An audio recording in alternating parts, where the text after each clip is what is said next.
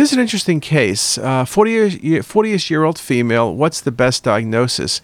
What I want you to look at here is there's a cystic lesion, and at first thought you might think about a IPMN, but there's no dilated duct.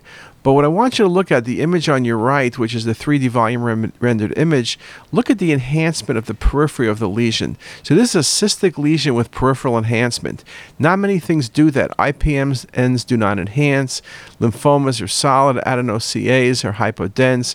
No rim enhancement. This is classic for a neuroendocrine tumor. We have seen many neuroendocrine tumors. Remember, you think about them as large. You think about them as hypervascular. We've seen a number of small and medium-sized cystic lesions with rim enhancement.